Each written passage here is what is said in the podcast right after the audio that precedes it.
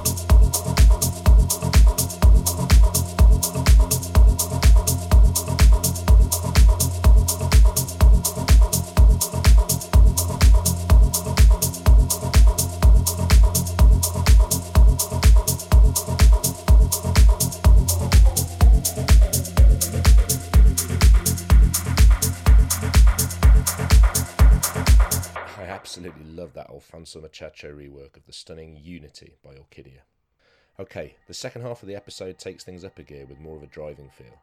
There are some absolute belters on here from Insert Name, Steve Birch, Relaunch, and many others.